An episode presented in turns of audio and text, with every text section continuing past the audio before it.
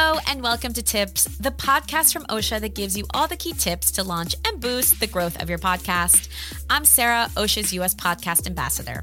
And in today's episode, we'll discover how Spotify chooses which podcast to feature across its platform and how you can get noticed in an ocean of podcasts. Being podcasters, we all have the same dream. You open your Spotify app, you go to the podcast tab, and there it is. You find your show in the best episodes of the week category, or even at the top of its own category as the number one podcast. I mean, what an incredible opportunity to be discovered by a new audience and for boosting the number of downloads. But good news this dream can become a reality, and it's not a question of luck, money, or black magic. All of these categories and playlists on Spotify are run by a team of podcast curators, actual, real human people.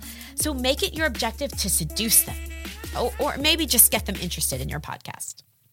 The podcast library on Spotify is gigantic, and with at least two podcasts being launched every minute around the world, there's a lot of content out there.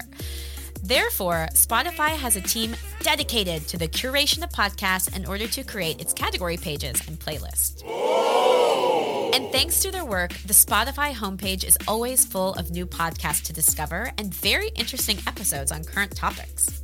Therefore, a podcast can be referenced through two different scenarios either in a category similar to its subject, for example, humor or cooking, or in an independent category like best episodes of the week, podcast rankings, or even new podcast releases. The goal of the curation team is to simplify the life of Spotify listeners by drilling down to the best of the best podcast in each category. But how are the podcasts selected? The curators are insatiable podcastivores. They listen on average to more than 20 hours of podcasts per week. And I know that's supposed to sound like a lot, but it actually doesn't sound like a lot to me. Is that weird? They read press releases, pitches from creators, podcast newsletters. They scour social media and quickly spot podcasts that are growing thanks to word of mouth. Basically, they are on the lookout for new and interesting pods. So why not yours? Of course, they don't have a precise rubric with defined criteria, but they do have a top 10 list that can help you get noticed. Number one, a good hook. Within the first few seconds, the podcast host must have given a good reason for the audience to keep listening and hook you in. Number two, an interesting style. The podcast needs to be informative, but also entertaining in how it presents itself. Number three, the podcast is overall authentic and inclusive. Number four, the conversation is high level. Spotify likes shows that provoke passionate discussions and enlighten listeners. Number five, there's regularity in the quality of the content. Number six, there are surprises within the episodes. Number seven, the personality of the host and the energy they give off is entertaining, fresh, and or unique. Number eight, the subject of the podcast is diverse and allows you to reach different audiences. Number nine, it has quality sound. Of course, there's no need for a professional recording studio, but the audio quality should not become an obstacle when listening. And number 10, finally, experimental formats such as audio fiction, for example, are always a good idea to catch their eye in a sea of interviews. If you can keep in mind these criteria when creating your show, you're already in a good place to create an excellent podcast. But to get notified by Spotify, you can't just rely on your good looks alone. So here's some other tips to help you get noticed. The marketing around your podcast is crucial. By having a real promotional strategy for your podcast, you have an advantage over others.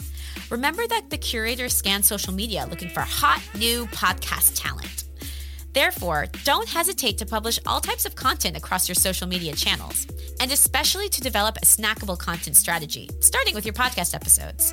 Go have a listen to episode 15 of Tips, where I go into more detail about snackable content. Another hot tip if you're hosted on Ausha and using our new social media manager to schedule your post on Twitter and Instagram, consider mentioning Spotify podcast directly in your content.